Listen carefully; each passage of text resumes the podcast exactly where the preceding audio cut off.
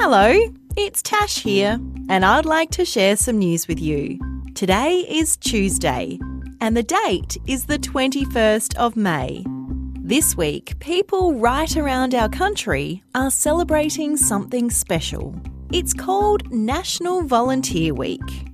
National Volunteer Week happens every year, and it's all about saying thank you to volunteers and all the hard work they do.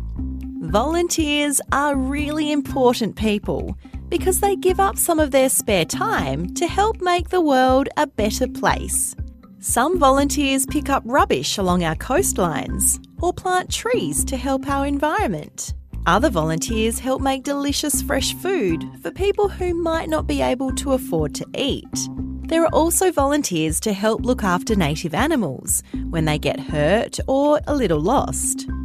And some volunteers help out when something bad happens, like a big storm. These are just some of the things volunteers do, and they don't ask for anything in return.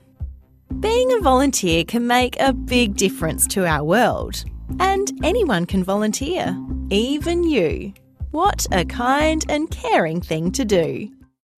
And that's the end of news time for today on ABC Kids Listen. Let's catch up again tomorrow.